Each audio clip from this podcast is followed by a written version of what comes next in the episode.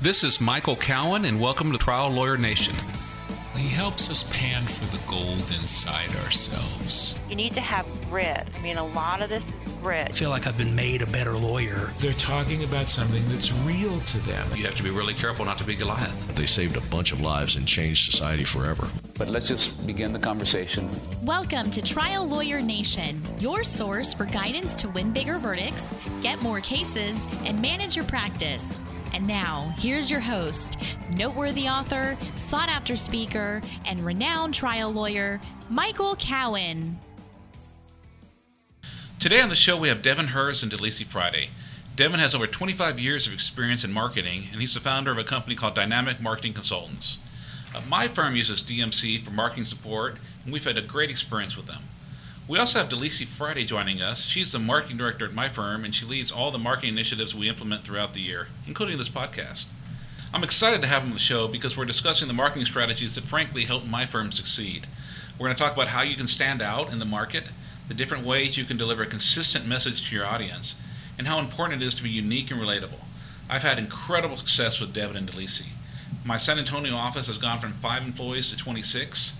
And the year that we really focused and started working with them, our profits tripled. Uh, it's just been incredible. We're going to talk about how we've done it. I hope it helps you succeed so you can do it too.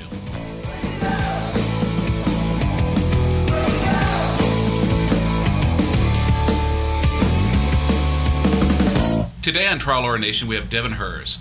Devin is the president of a company called Dynamic Marketing Consultants. He's actually the person my firm uses for marketing.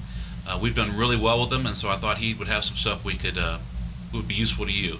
I also have Delisi Friday. She's my law firm marketing director, and she's one of the reasons that I can afford to do things like this.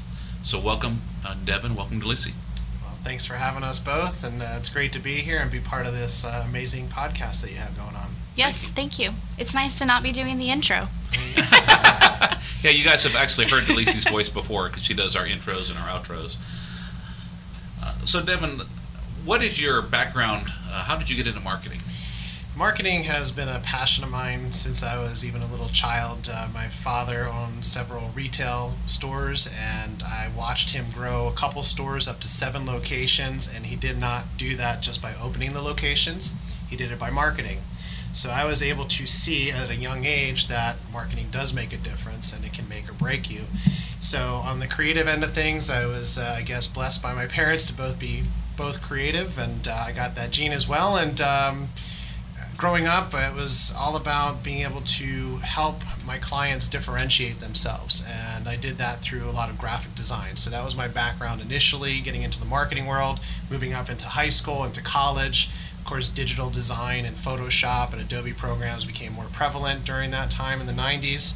And being able to do things that were not looking like every other business. So we did a lot of promotions for local retail locations, restaurants, nightclubs, and even with those uh, types of marketing initiatives, we help them differentiate themselves and ultimately bring in more audiences, bring in more people, and bring in more revenue. And uh, what's your experience specifically with lawyer marketing? Uh, lawyer marketing, of, of course, uh, I love working with attorneys, um, the ones that understand that you have to market to really succeed. Um, so, with attorney marketing, it has been one of the focuses in our industry uh, as far as what we want to, um, the types of people we want to work with, and those are the types of people that are looking to improve their practice, improve their firm, and grow their firm, and they may not have the time to do so. So, we've developed a team that could really help them out and uh, you know it's it's something that is trackable and in the attorney and, and law firm marketing arena you know when things are going good you know when things are going bad so we're able to track and see the rise and fall of cases and the types of revenue that's being brought in and the types of cases that are being brought in for our clients and that's very gratifying to us to see that growth But you don't you don't just work with lawyers, do you? we happen to work with all different industries and um, yes businesses are different but at the end of the, the day they are a lot alike so being able to as i've mentioned is just stand out in a world when there's so much noise out there between social media radio tv podcasts all these different areas um, it is something that we do work with many in- different industries, which is great because it keeps us creative, it keeps us on our toes, it keeps things fresh, um, but it also allows us to understand our clients and what their needs are. And ultimately, we do a lot of the same strategies no matter what industry you're in. We just want to help you really improve your overall marketing. Yeah, and the fact that you are just a, a marketing company, not what I call a legal marketing company, is one thing that attracted uh, attracted me to y'all. Uh, I found that lawyers, I think, are probably viewed as suckers by a lot of people because I found that anyone that says they do le- legal marketing gives you half the results for twice the price. Right. and there's, you know, like website companies, and they'll like, you know, they're going there and they're marketing like, let us do all your website, let us do all your pay per click. But they're doing like nine different lawyers in the same city, all advertising for car wrecks. Well, you're all paying these people to market your practice, and yet, you know, how well can they market any one? Yeah. That's how we started. That's exactly how we started. We used someone to do all of our digital marketing online, but they represented a ton of other law firms. And then we realized it just wasn't a good fit. We also weren't getting any cases. No, we were not. That's the- yeah, that doesn't help. That's but yeah, I, I think you st- you start to look when people work with a specific niche, and of course, there's the niches bring riches, and there's definitely some truth to that. But when you start to look like every single other lawyer that's out there, and the content's the same, the websites are the same, the marketing pieces that are showing up in the mail are the same, you're just going to get lost in the shuffle, and that's really um, you know something that we don't like. We want our people to, to be different. Another thing I've liked about working with you is you've you've taken on my goal of not just getting more cases, because I don't want more vendor bender cases. I mean, I, there was a 20 years of my career I did those cases. I'm proud of the work I did, but I don't want to do soft tissue minor auto accident cases anymore. I've you know paid my dues, and when I said my goal is to get more big cases, uh, my goal is to find ways to partner with other lawyers instead of marketing to the public. Uh, you didn't argue with me. You found a way to make to make my goals. I've, everyone other marketing firm I've talked to, well, you're wrong. You need to do this instead. Whereas you guys have said, okay, this is the vision.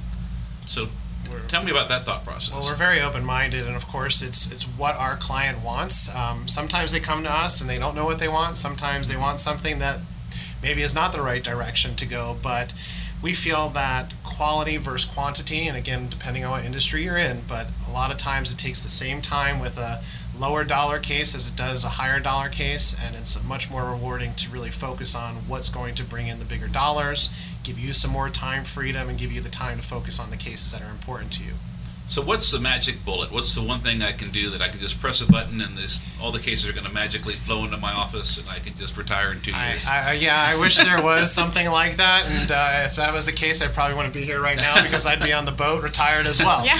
Um, so no matter what, I don't care if you're the best marketer in the world. They're going to tell you they've had more failures than successes, and um, you know, to me, it's just a matter of staying consistent and really making sure that the messaging is right to your audience, and uh, that's really going to help pay off in the end. And so, you know, this trial lawyer nation is really aimed at the plaintiff's personal injury practice. Uh, what are some things you've seen work or don't work uh, for my my people? for your people? Yeah. Yeah. Well, it depends if you're if you're going like someone like yourself that's going after other attorneys, um, or people that are just going to the the end client.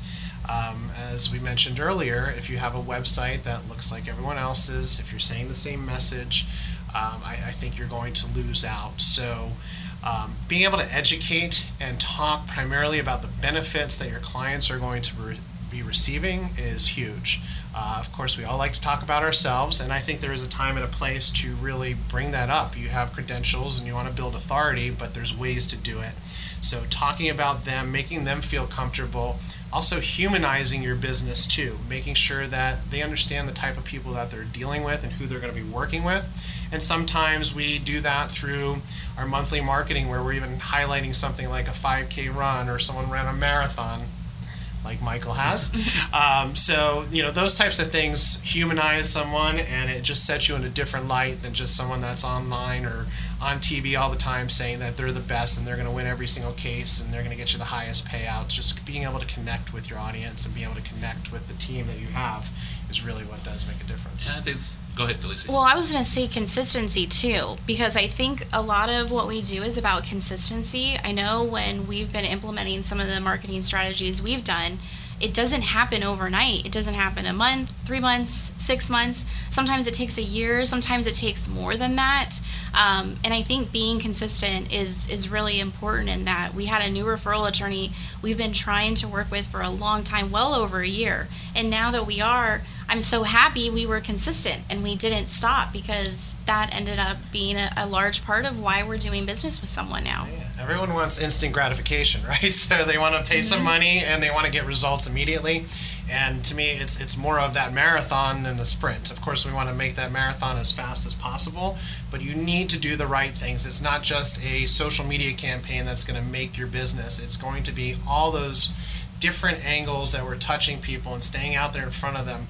It's not every day that someone's going to be getting in a car accident, so you want them to be, you know, the first person they think of. We want them to be you, and um, by doing the consistent marketing is exactly how that works. I agree. I mean, that's one of the challenges I think in our industry is, you know, if you're at McDonald's, you might not want to eat McDonald's every day, but you have to eat every day. That's right. And so you can market to a lot of people because all of them are going to eat at some point, and most of us will eat McDonald's every now and then. Uh, whereas you don't need a personal injury lawyer every day. Or if you're my firm, even if you are a personal injury lawyer and you might want to partner up with people, you might not have the kind of case I want to do every day. That's right. And so we have to have you remember us when it's time for us to help you. Yeah. Uh, and it's so hard, and we've we've tracked it, Lisa. I mean, we have like we run seminars, and you, you guys help us market our seminars and put our powerpoints together and stuff. But like someone will go to seminar, and that, that we've never met before, and then what a year and a half later, Yep. we'll get a case from that person. Sometimes that day. Sometimes that day. Sometimes that day. Sometimes it does. We do get some. We do get some instant gratification. In fact, every seminar we've ever done, we've gotten a referral that day because Yes. someone's gone because they have that kind of a case and they want to learn and they've realized, hey, you know, instead of doing all the work myself, I can split the case with Mike and it'll work out. But we've also found that the slow burn. You know, like okay, we've impressed the person. But then, if we didn't have that monthly magazine we mail out, if we didn't have all the other things we do, the, the social media, the emails, they wouldn't have remembered us. They wouldn't have remembered that experience they had a year and a half before. Well, and we're building a relationship too. And so building that relationship isn't just one thing, it's going to take time.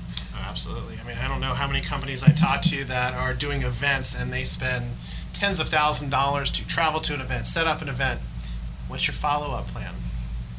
They don't have one. Yeah. So follow up, staying out there after that, it's just so important to to really just stay top of mind. And and if you're doing that with just your standard media and standard marketing, yeah, they may recognize the brand, but you're not going to stand out. And you need to stand out today. So, what are some ways that people can stand out? Well, I think um, one, building authority. Uh, I think that is super, super important. Um, one of the ways that uh, we recommend doing that is by becoming an author. You know, putting out content, putting out educational stuff, and you don't need to sit and write a 200-page book. You can do smaller books, smaller white papers, blogs that even have good education, emails that have good education. So by providing that information for free, you start to build that trust and that following, and you're not always looking for the sale. So people put you in a different level than someone that's just out there trying to sell whatever it is that they're selling. And it helps build the trust too. Yes, it helps out big time. And I think for attorneys, uh, at least attorney to attorney marketing, I think the book, and we all learn from books. I mean, we all, you go to case books, we all learn from case, from books in law school. We're, we're book people. Right. So I think the book is really effective with attorneys. Yeah, for attorneys, it's definitely big time because a lot of your audience and, and your referring attorneys are going to actually spend the time to read. Um, but even in industries that are not necessarily, you know, big readers, it's just seeing that name, seeing something authored by you with a topic that you're a specialist in is, is going to set you in a different bracket. I also think you mentioned becoming an authority. A lot of our listeners do um, advertising to the public, and some of it's on buses, some of it's on billboards, and a big part of that is not expecting that to have a return right away and having a long term strategy for that. Because believe it or not, there's a lot of research that says if you have your billboard up there, people feel comfortable with you and they want to call you when they get the case.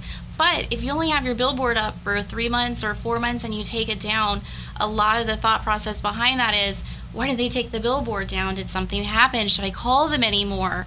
Um, so, to any of our listeners who are doing billboards or bus wraps, think about that strategy long term and not short term. Plus, our friends that, that are successful that have told me at least it's a three year thing. The first year, you're just getting your name out there. Uh, that's one of the reasons I couldn't afford to play that game. Uh, you know, but you're having to get your name out, build the brand. The second year, you start getting the cases in, but you're not making money on them yet. And it's not until the third year they actually make a profit. So you have to think, you know, can I withstand the storm and do this direct to the public media campaign for at least three years? And, and if you can't, then maybe you need to think of some, you know, more creative ways to, you know, guerrilla market or, or more targeted marketing at, at who you want rather than mm-hmm. trying to go because The other thing is there can only be you know three or four big, big, big mass advertisers in a market, but that's not all the clients. Not all the clients are going to pick a mass advertiser. Right. Right.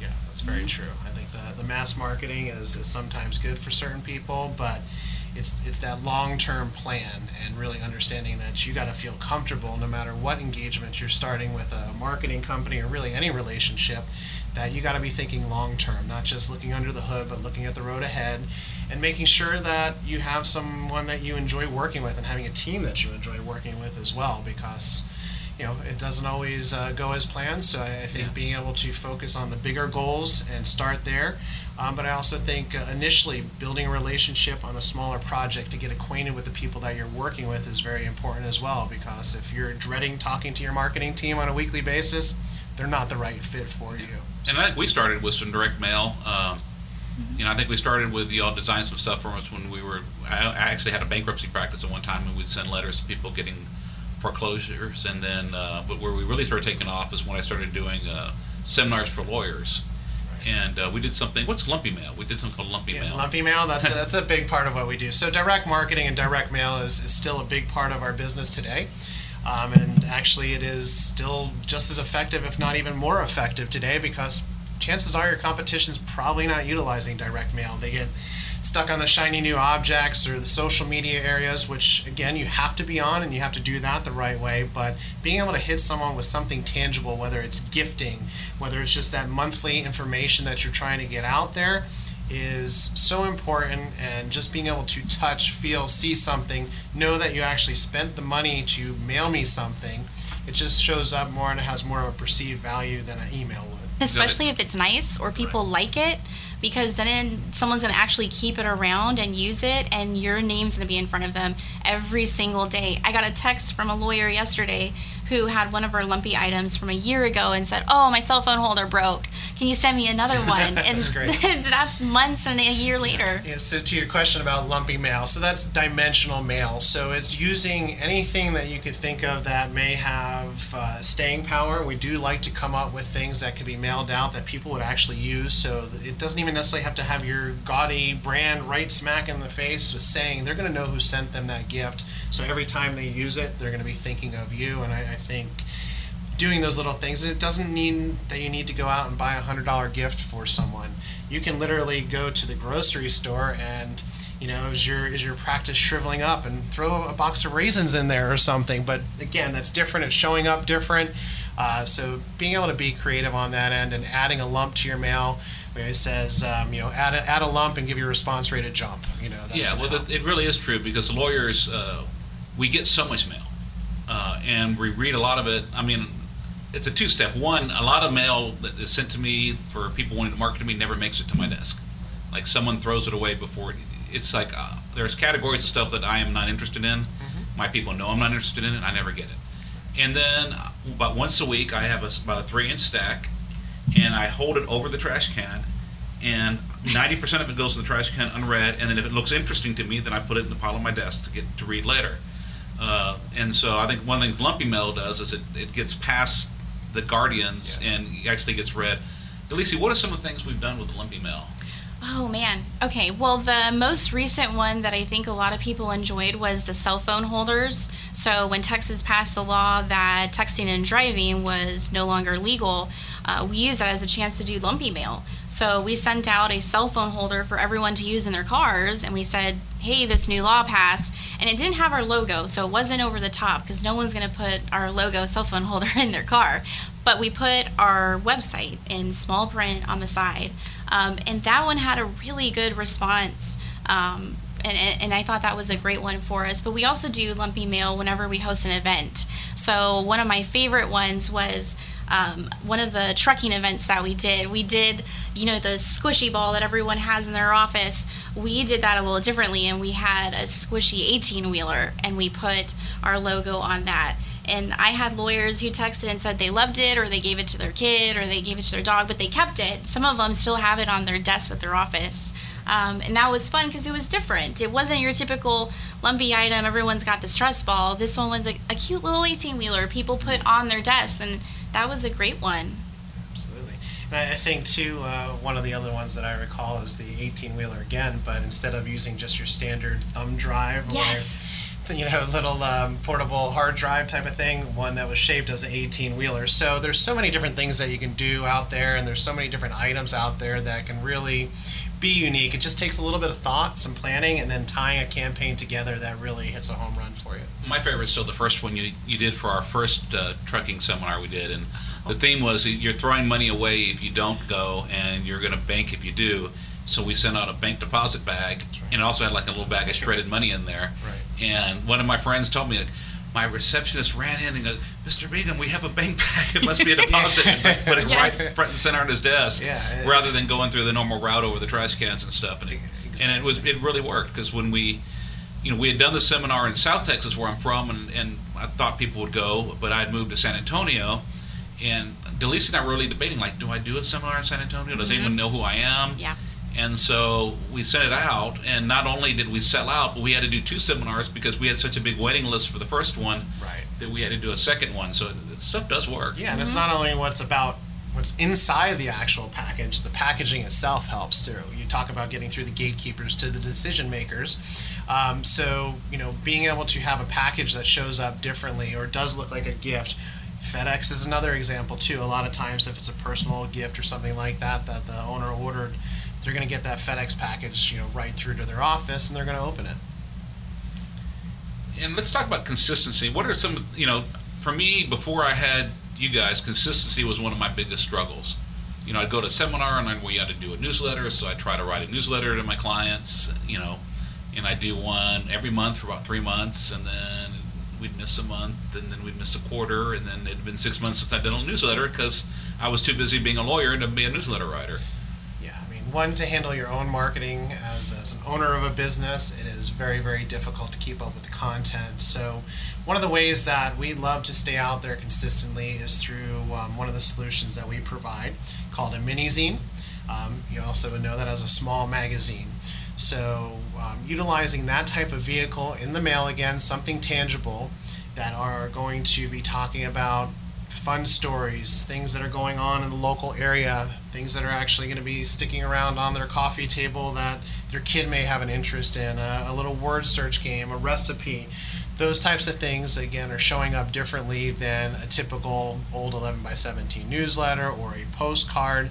So, that type of marketing gets people engaged. And I think you really need to know your audience too and understand what they like. I, I don't think sending something to other attorneys all about law, all about cases, it, can get a little, you know, regular. That's what they're used to seeing. So by having things in there that are different, having that type of consistency, and even with email marketing, you got to do it. So being able to come up with subject lines that really will stand out as you're flipping through your email, and then having content as well is going to be very important. And social media, same thing.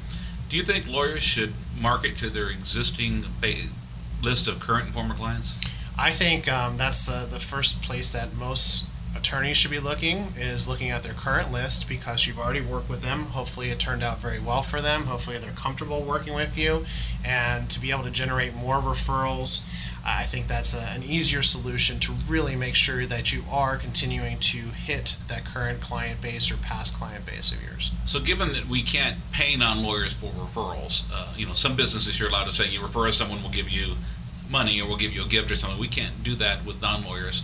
What are some ways that lawyers can motivate their current former clients to send other people over?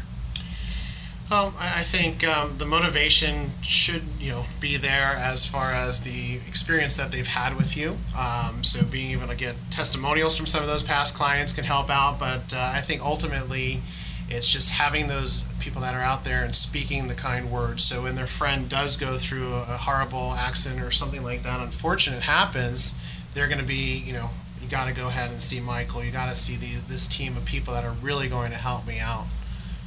Whether it's a newsletter or a mini zine, how do you mix the? Okay, you, you, like you said, you don't want to just have it all about law because no one's going to want to read it. Right. But you do want to have a call to action and say, hey, if someone you know has a case or you have another case, give us a call. How do you find the right balance on that? Yeah, yeah. Yeah. That's a secret recipe. Yeah, I think that is a everyone's secret trying to find I out. No, I'm giving away my Um, secrets of how I get my cases. Maybe I shouldn't be doing this. that's but uh, you know, we we talked about that when we started the magazine because I thought, oh, it's a great magazine if everything's legal all the time. And then Devin said, no, we've had great results when you make it more personal and you humanize it, like we were talking about in the beginning.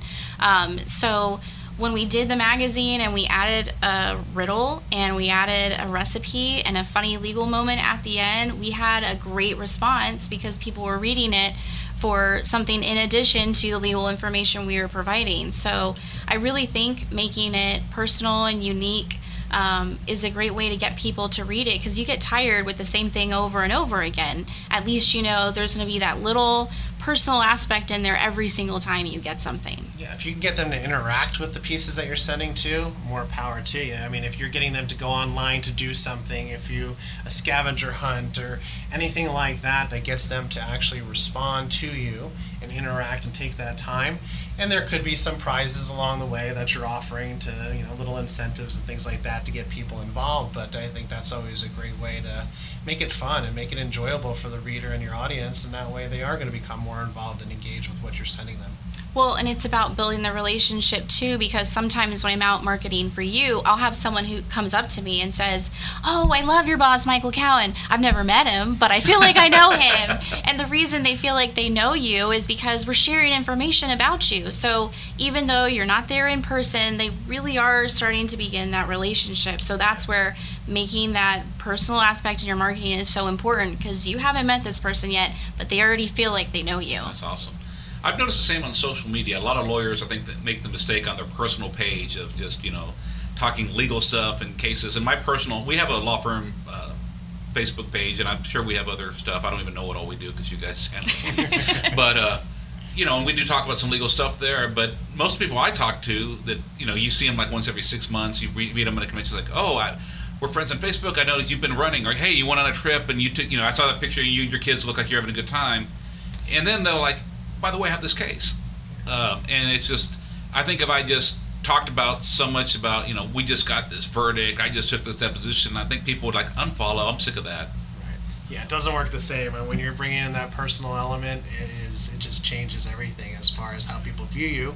And you also need to keep in mind that people do their due diligence. I mean, they are if they're about to hire you, they are going to probably spend some time looking your name up, looking at what's out there. So when they start to see that you're an author of some books and you put on events, it just helps make that relationship that much better. And like you said, they feel like they know you. And I've mm-hmm. had multiple calls myself where you don't even think about people that are looking at YouTube and videos that you've done. And you're like, I've watched all your videos. I know what you're about. I know you like fishing. I know you like this. And it's a little scary at times. You get the little big brother mm-hmm. feel, but Yeah. but that's what we're going for. You know, you, you do want to get out there and just show that you're a, a family person and that you care and that you have interests. It's you know, work is is very important, but it's also those other qualities that people can resonate with. Well, and our audience is personal injury attorneys. So a large part of what we're doing is reminding people that we're human as well and adding that extra element helps people feel a little bit more comfortable when they hire a personal injury attorney because unfortunately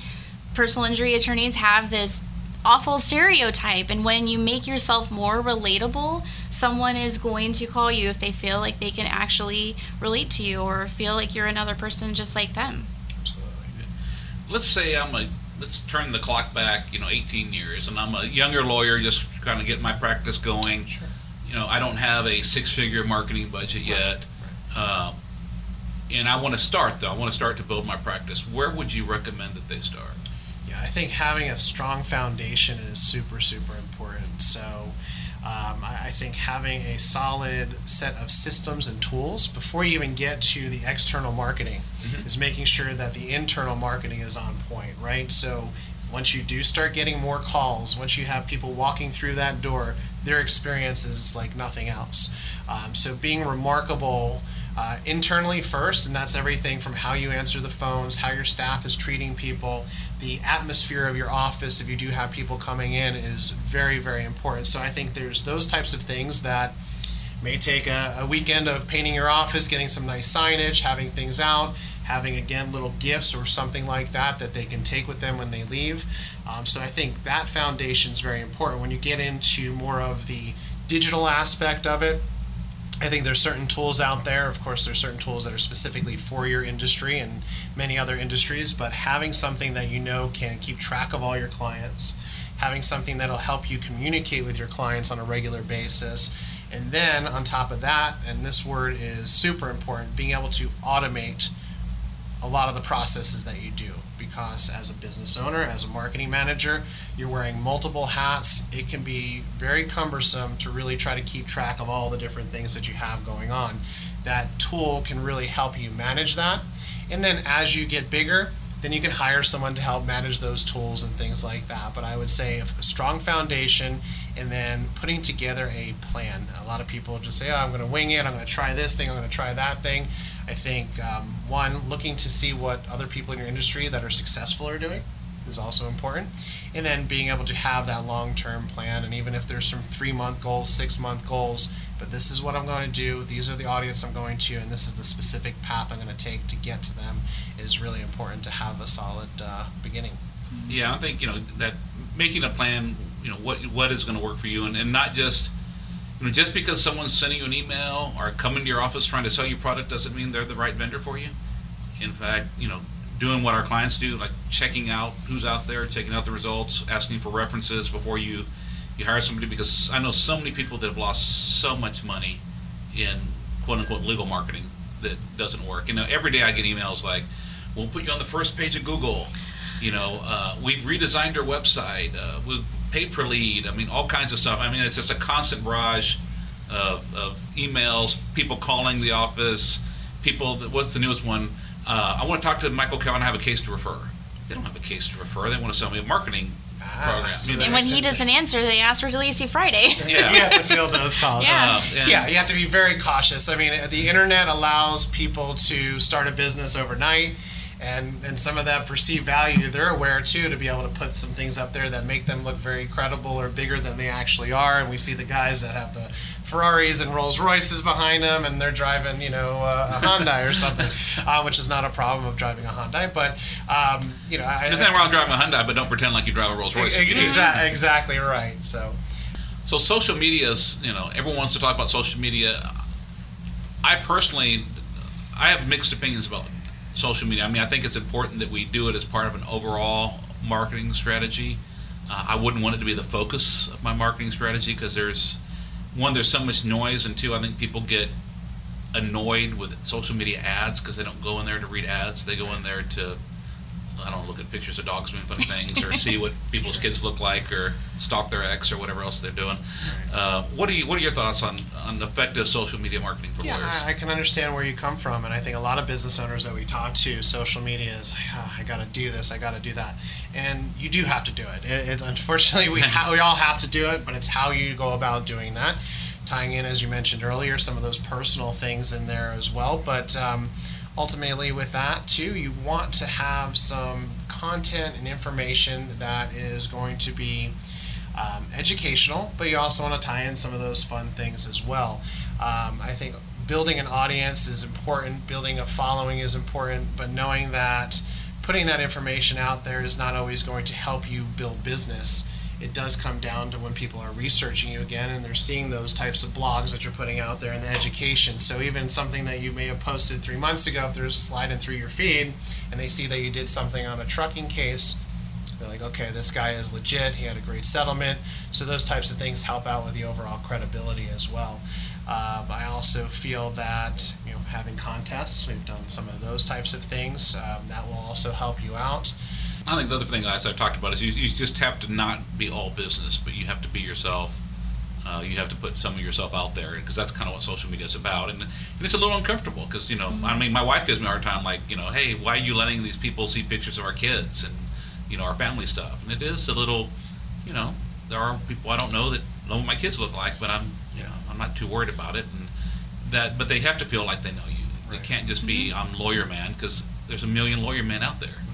And I think social media, it's called social media for a reason too. So it's not just always about putting out a post, putting out content.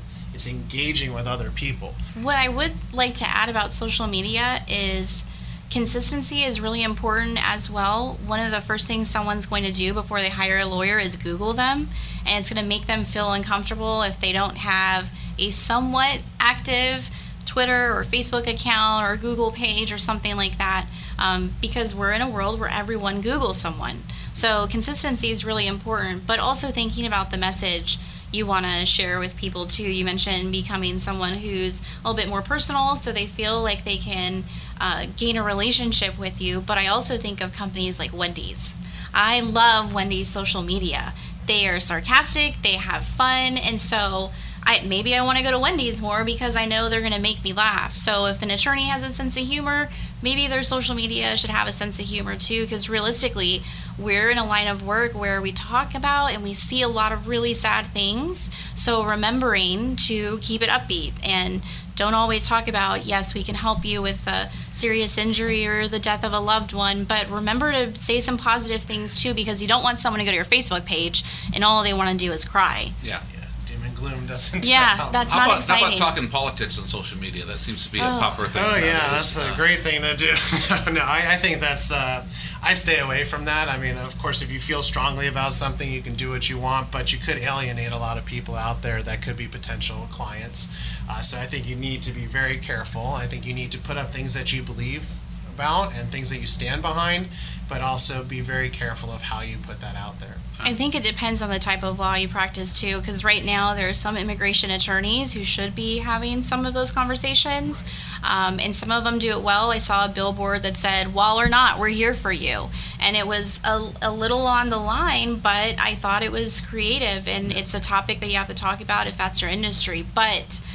It's also kind of touchy. Yeah, I don't know if you should really be doing that because you might offend someone who might be a client. Well, that's the thing. Not only, you know, people think of trial lawyers as mainly left wing, but it, within our referral base, and they're not always vocal about it, but we have people on all side, all spectrums because I see what they post on their pages. Right. Uh, and then our clients are of all spectrums too, and you know, the, there's such a a divide between at least two tribes politically, and, and a really demonization of the other tribe that you can really demonize yourself with a client uh, over expressing something that's not even that just expressing support for the other tribe. I think it's really and i know a lot of lawyers that they, they're spout, spouting stuff all the time on political stuff and you know let them do it but i think it's really risky. If you're if one of your goals of your social media is to market then you know well that's not going to sell Yeah, you anything. gotta stay stay somewhat neutral. I would say if you really do have that broad audience, and, and like Delisi said, if you do have specific audiences, then you can play to those different feelings of people and emotions of people if you want to. Yeah, absolutely. One of the things that people that told me I'm nuts for doing is giving away information for free. I mean, this podcast, the seminars we do, the books we do. I mean, we don't charge for any of it. We don't require a referral to get it. And you know, I've had people say like, "Why are you?" I was meeting with consultant last week. Like, "Why are you giving away your secrets? That's your that's your intellectual property. Why are you doing this?" What what's your response to that? Um, how your revenues have grown. I mean, Look at the So, numbers. right, look at the numbers. look at the numbers. They do, do not lie. So I, I think that is, is so important there to, to inform people, especially in your line of work and, and what you're doing is to build that trust. I mean, if they're going to be giving a multi-million dollar case or referring a multi-million dollar case to you, they've got to feel solid about that. I mean, ultimately, it is their client that they are going to be working with you and your team with. So um, you, you got to make sure that you're on point in that area. Well, and and to add to that, I think it just helps you become someone that they trust and want to have a relationship with because our business is business to business. That's how we market. So for us, it's a big part of it. Um, so I, I think for that, it's it's important. I think a lot of us just having an, an abundance mentality. There's lots of work out there for everybody. Uh, when I'm not working nights and weekends, I worry about not having enough cases. I mean, we obviously want to have more good cases, but I don't begrudge someone else who takes my stuff and uses it to make money on their own and doesn't give me any of it because there's plenty for me. And what I found, like my relationships with referring lawyers, there's I'm thinking of one guy in particular. When he started, he sent me all his 18 wheeler cases. But over the last 15 years that we've been working together, he's become a really good lawyer and he does most of his own 18 wheeler cases. But the really, really big stuff, the stuff that's going to be worth millions of dollars, he brings me in on those. I'm perfectly happy just to work on those. Uh, even though I would still like to do the other stuff, you know, if I would begrudge sharing information with him because he was going to do it on his own, then I wouldn't be getting that great big stuff. And you know, so just it allows your your relationships to flourish. And if someone never brings you in, it doesn't hurt you. No, people remember that too. When mm-hmm. they when they know that you just gave them some great information that they can now use in their business, they're not going to forget you. So it does stick around in their mind. And there's another lawyer who's a, a colleague of mine and, and would always share information with me, but I had someone else at the firm call that person, and he said, "quote My kids got to eat. Are you going to cut me on the case?" Uh, and then he apologized profusely when he found out the person uh, worked for me. But everyone at my firm heard about that very quickly. And uh, it's very unlikely that, uh, unless I directed it, anybody would ever reach out to that person again or bring that person in on a case because it was such a negative response from, like, well, I'll only help you if you give me money. I also think it's your personality too. I mean, it's who you are. You want to help other people sincerely, and I think that's what makes you a great trial lawyer too. So when you're automatically sharing this information, you're doing it because you want to help the other attorney. Also, it'd be nice if we could work on a case together, but at the same time, you want to make our roads safer and you want to make sure that all these other attorneys are doing great on their cases too. Devin, do you think the same concept applies to the direct to consumer marketing where you're giving free information to consumers who may not hire you? I, I do because uh, I think you get bombarded with these these billboards and commercials from attorneys. Just in my experience back in Florida, that it's like just tired of hearing about how tenacious and how great you are and this and that. It's like, what about me? You know, if I'm affected by something, I want to feel that those are people that I want to work with. So I think giving that education and giving that information out there to your end client is only going to help you out as well. And, and yeah, they may go somewhere else, but I think a majority of the time you're going to get those cases that you want. And people are going to remember that stuff that you're putting out there. And in turn, over time, you're going to continue to build that volume of casework that you want.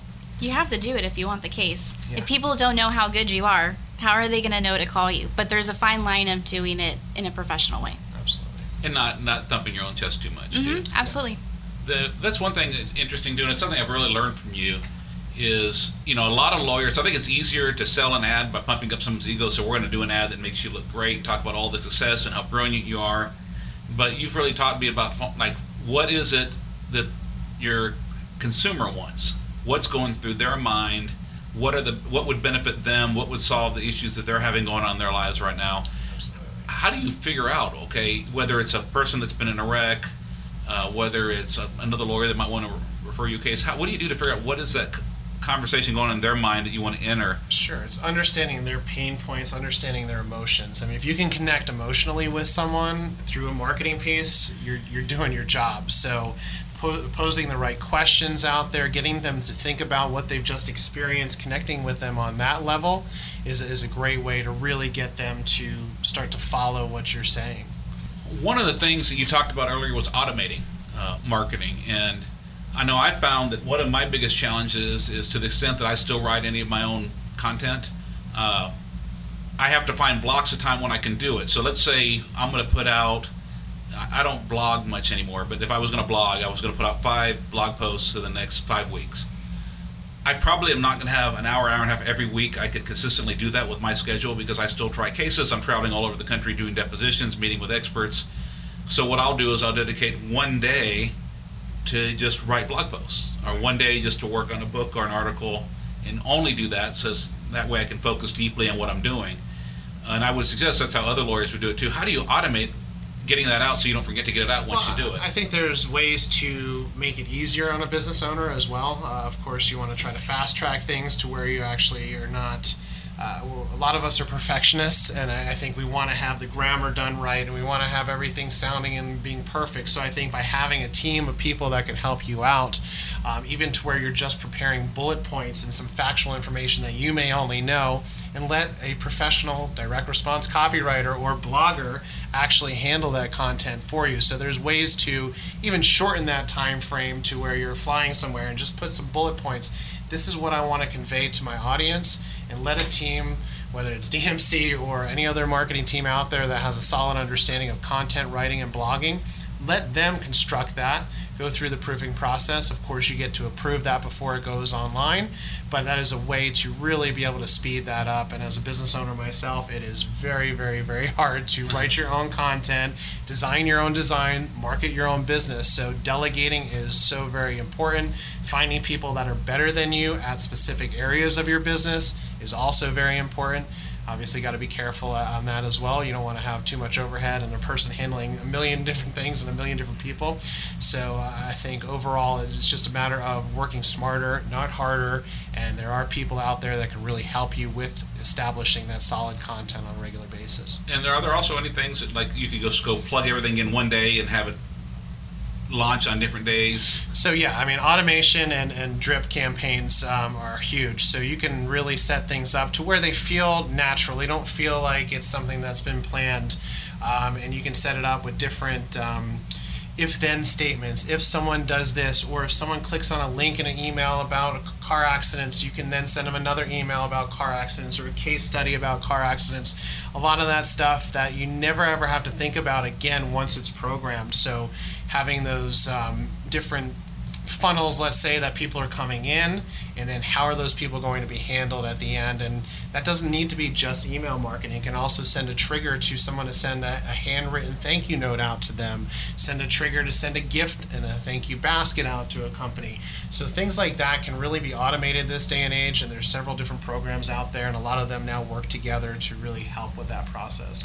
Automation is so helpful because we we do that with our social media. We use Hootsuite, and Hootsuite's great because you can put all the stuff you want to do for the month in there and it'll automatically send it out so it makes it so easy. If someone doesn't want to use hootsuite and they're like oh that's too much for me you can do it on facebook. If you have a facebook company page you can program it in there facebook will schedule it and send it out and so um, automation is so great and it's so easy to use and for anyone on a tight budget it's either free or less than $20 a month yeah, and I think too with a lot of these programs, people uh, expect to just buy a program, be able to jump in there and set up all their emails. It's not that way. You really need to have someone that understands the sequencing of things, um, how people are going to react, how many days should you really send the next notification out. So uh, again, I recommend if you don't have someone internally or if that's not your thing, you know, you want to spend your time focusing on the things that are going to be you know, bringing you in the dollars that you enjoy doing that you're great at and having someone that can sit there and set up a campaign for you even though it may cost a few dollars more to do definitely do that. And you mentioned you spend a whole day sometimes and you do. You'll spend a whole day um, not in the office and just no phone calls no emails. I'm going to write a book and for some lawyers that works, and for some that doesn't. It can be very hard, especially when you have writer's block and you're like, what am I going to write about? So, my suggestion to those lawyers would be keep a journal or open up a notes tab on your cell phone. And if you have an idea, write it down. So, when you do spend that day, you've got a list of ideas you already have to help you along that creative process. I will say the creative process is a deep process. You can't do it when you're taking calls. You can't do it when there's interruptions or you're checking your email. Uh, and I sometimes have to lock myself in a hotel room because even at home, you know, kids or the kids at school, even my wife, just wanted to ask me something real quick, and then you get derailed for 30 minutes uh, mm-hmm. uh, just because you have that one little interruption. And I know sometimes people, I try not to snap at people in the office, but sometimes people don't understand like why I snapped for opening my door when it was closed to ask me one little bitty question because that one little question threw me off of something that I was mm-hmm. just about to finish, yeah. uh, and then I have to go get back into the mood. But yeah. I found the only way to do the deep work of because you know I, when I write something, I don't want to just you know put out something to fill out pages. I want something that's actually useful, and then I learn every time I write. I learn and I get better because it makes me think more about what I'm doing and how I'm doing it. And you um, get excited every time you do a day of that. You get excited afterwards. You're like, "Oh my gosh, I can do this on a case." I need to yeah. do this more often. Yeah. I do, and then we end up going and we, we, we have a training in the office and we, we try to get better as a law firm the uh, other things I would say is that I found in writing is sometimes I'm in the mood to sit there at a computer and write. Sometimes I'm in a mood to talk, and there's different. I actually some people have still have people that di- take dictation at their office. We don't, but there's an app called SpeakWrite. Mm-hmm. Uh, I did my very first consumer book by using Dragon, whatever the dictation, yeah. dictation mm-hmm. software yeah. is, which isn't quite as SpeakWrite actually as a human being. And it was ugly. It had lots of typos, but at least it got me you know, I went for a walk and rambled, um, and uh, The other thing that's good about dictation is you can look at something else, like look at a case, look at a, at a paper that's inspiring you, and then dictating into it. It's hard to have, even with multiple screens, to be going back and forth. Uh, so I find you know different ways of writing, and then just getting something out there. It's going to be really ugly, and then making it a little prettier, and then letting someone else clean it up. And if you're a slow typer, yeah, I mean, I helps. think yeah, you got to understand the tools that are available to us this day and age. I mean, the technology out there that's incredible, and I mean, video is becoming more and more prevalent. Something that you should definitely be doing for your business is getting more and more video out there. And myself, I'm not great just speaking off the cuff. So for a couple hundred bucks on Amazon, you go on, get a teleprompter, uh, set that camera up, get a nice background, and all of a sudden now you're able to produce videos that sound good, look good. And again, you do not have to have an Academy Award winning video out there or even a, a beautiful written book. I mean, it's just the fact that you're doing it. Of course, you want it to sound good and look good. Uh, it is representing your business, but it does not need to be perfect. And you know, having a team of people that can also help perfect it after you're done the the, the bulk of the work that does help you as well. Yeah, that's been great for me that I just have to go record like this. We just go and talk, and then magically in a few weeks it's going to be on the internet. And I don't know what y'all do. That's great Uh, for me because I don't know how to edit it. Oh so yeah, no, edit, editing content and all of that too. You know, something there that even as someone that has dealt with editing, it takes so much time and energy. So, you know, there, there's a lot of resources out there, and of course, um, you know, having a, a team of people. Uh, we've built a great team at Dynamic Marketing Consultants that really handle all different facets of marketing. So if you can find a team like that that does have your social media handle, they can handle your video, can handle podcasts, can handle. There's not a lot of people out there, but you know that's that's the way we built our business to just make sure that when someone comes to us, they don't have to deal with 10 different companies to get one thing done. So finding someone like that is definitely going to help streamline, make it easier on you. Delisi, I know it makes it easier in your life as well yeah. uh, to get things done. Well, and it's hard because you're not going to find one person who can do all of those things. I might have a great idea, but I sure as heck have no idea how to make it look pretty. So it's nice to have a team to do that. Um, and for someone who's got a tight budget, if they can reach out to someone who can handle with all those different aspects, then it just makes it that much more cost effective too.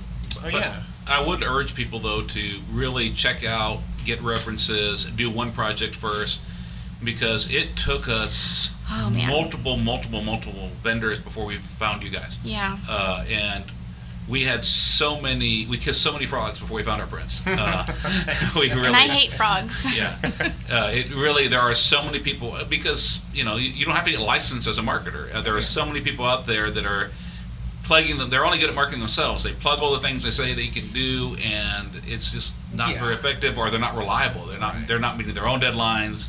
The content's ugly. It's full of typos. They're selling dreams. They're selling you the world. You're going to be on the first page of mm-hmm. Google. Yeah, You're going to, you know, bring in a million bucks from this one initiative, and, and that's the thing. I mean, we're real. Um, there's plenty of campaigns that we've launched ourselves that we thought were going to be home runs that were not. Some that we thought were going to be terrible that were great. Um, so un- unfortunately, it is trial and error. It is about split testing. It is about keeping track of analytics, seeing what's working. But I'll tell you that if you're using what we're talking about here today, all these different channels that you have the ability to use, and you're putting out things that are not looking like the competition down the road, that just it's just going to really help your business grow. And I, I think it's it's not that instant gratification. It's over time things progress, and you will start to hear people on the street talking about you or bringing it up while you're at court. You'll hear them, "Oh man, I got your magazine," and then you start to realize this is catching on. People are paying attention to what we're saying. Now, uh, you've worked with a lot of companies. Uh, some of them have done really well. Some probably haven't. What are the characteristics you've seen that have led to success, and the characteristics you've seen that led to maybe not so much Not so success? much success. well, I, I think it's it's understanding that building a business does take time and it does take money, um, and doing it the right way. Where I see people fail is the people that come to me and really just want to do. I, I want to do a mailer. I want to do a prospecting mailer. I want to send out one piece of mail, and then ultimately we get judged on that because they're sending out one piece of mail and they're expecting to get you know 20 30 people to respond to that And um, so I think understanding what marketing is all about, understanding that you're not going to get rich quick, it's going to take time to really plant that foundation to build that relationship with your audience. So I would say the ones that do not do that and they're just trying, oh, today I got to try Facebook, today I got to try Instagram, tomorrow I'm going to do this, I got to do. They're jumping all over the place. They're not going to succeed. So I think few platforms. You don't need to be doing every single thing that everyone is doing out there, but making sure people that are honing in on their avatar, that audience that really is going to help their business is also important. If you're just what we call spray and praying, and you're sending out mass mailers to you know whether it's it's people that could potentially get into auto accidents or potential referral attorneys, there is a certain niche of that audience that really is going to help build your business. So I'd say focus more on them do less, uh, you know, less of a, a, mass type of marketing approach, and the ones that focus on a very focused audience and a very focused message, and the outcome are the ones that seem to stay in business longer and continue to grow their business. Well, and to add on to that, because you mentioned it, we didn't have as much success until we partnered with you guys. And I think one of the lessons I learned when we were marketing and, and hosting our own events was how important it is to come up with a plan, think about who is our audience and what do we want from that, and how are we going to follow up. I think those four things were so incredibly important, and we had some of it, but we didn't have all of it. And there's nothing more upsetting than spending your money in marketing and then it, it doesn't work. Well, we kind of did a split test when we first yeah. started working with you because there was someone else who honestly helped me find Delisi, so that was worth all the money I spent. But for other things, they weren't as good, and so we had them market one event. We had y'all market one event. They sent out, and I even saw it happening because they sent out like some postcards right. to market it. And I remember telling Delisi, "This isn't going to work." My stomach started to hurt. and we had it at a very expensive venue. Uh, very expensive venue, like a, a, fancy hotel, which cost a lot of money just for the location. Uh, and it was a failure. I mean, they, they were, and they got sponsors. They got an, uh, two other law firms involved because thinking we needed other people's credibility other than just me speaking. And we probably had what ten or eleven people that weren't involved yeah. either as a sponsor or associated with one of the people speaking that showed up. And we spent a tremendous amount of money. Uh, not so much on on Mark because they wanted to save money on the postcards so that they could spend more money on the nice venue. Whereas the one we did with you, we did at a Maggiano's, the back room Maggiano's right. Italian restaurant. Yeah. Exactly. Uh, it cost us nothing for the venue as long as we served lunch, and we served food at both of them. It just Maggiano's was a lot cheaper than the big fancy hotel. Uh, we spent a little bit more money on the sending lumpy mail, sending a multi-mailer sequence, and having someone that understands direct response do instead of writing it ourselves or having a lawyer write it, have someone that understands how to motivate people, write the letters. Uh, and they were longer letters, and it was an incredible success. That's the one that, that sold out, had a waiting list. We ended up having to do two. Yeah. Uh, and so it just it is important to find the right people. It directly spoke to our audience too. I think they knew how sincere you were. We knew exactly who something was going to and why we were doing it, and it was that much more successful. I think the other thing is you actually listened to me. Mm-hmm. Right. when I said, yeah. "This is what I want to do. This is what I think will work. These are my people. This is what they care about." Right rather than like, well, I know legal marketing. This is how you get people, and, and they did the exact same thing that every other seminar does, and it's just why would you go to mine instead of somebody else's? Well, listening is the biggest part of sales, right? so if you're out there trying to sell something, listen to your audience, listen to your people that you're working with, and that's going to, um, you know, ultimately increase the, the sales of that. So. Well, Devin, I hate to ask you this because I have got such great success. I would hate to share you, but uh, if someone else out there wants to get a hold of you, how would they find you? Well, we're very loyal to you. So if you're a Texas attorney and going after the same industry, you know, we'll, we'll discuss that. But um, if you want to get in contact with us, website is dynamicmarketingconsultants.com, info at your DMC, that's Y O U R DMC.com. My personal is D E V I N at yourdmc.com, and our phone number is 813 579 9540. And even if you're a Texas attorney, if you're doing direct to the public marketing, it doesn't bother me. I, we would have to have a conversation if you're doing lawyer to lawyer. Uh, absolutely, not a problem. okay, well, thank you so much for joining us. I hope uh, everyone learned a lot today. This was great. Thank Appreciate you. having us.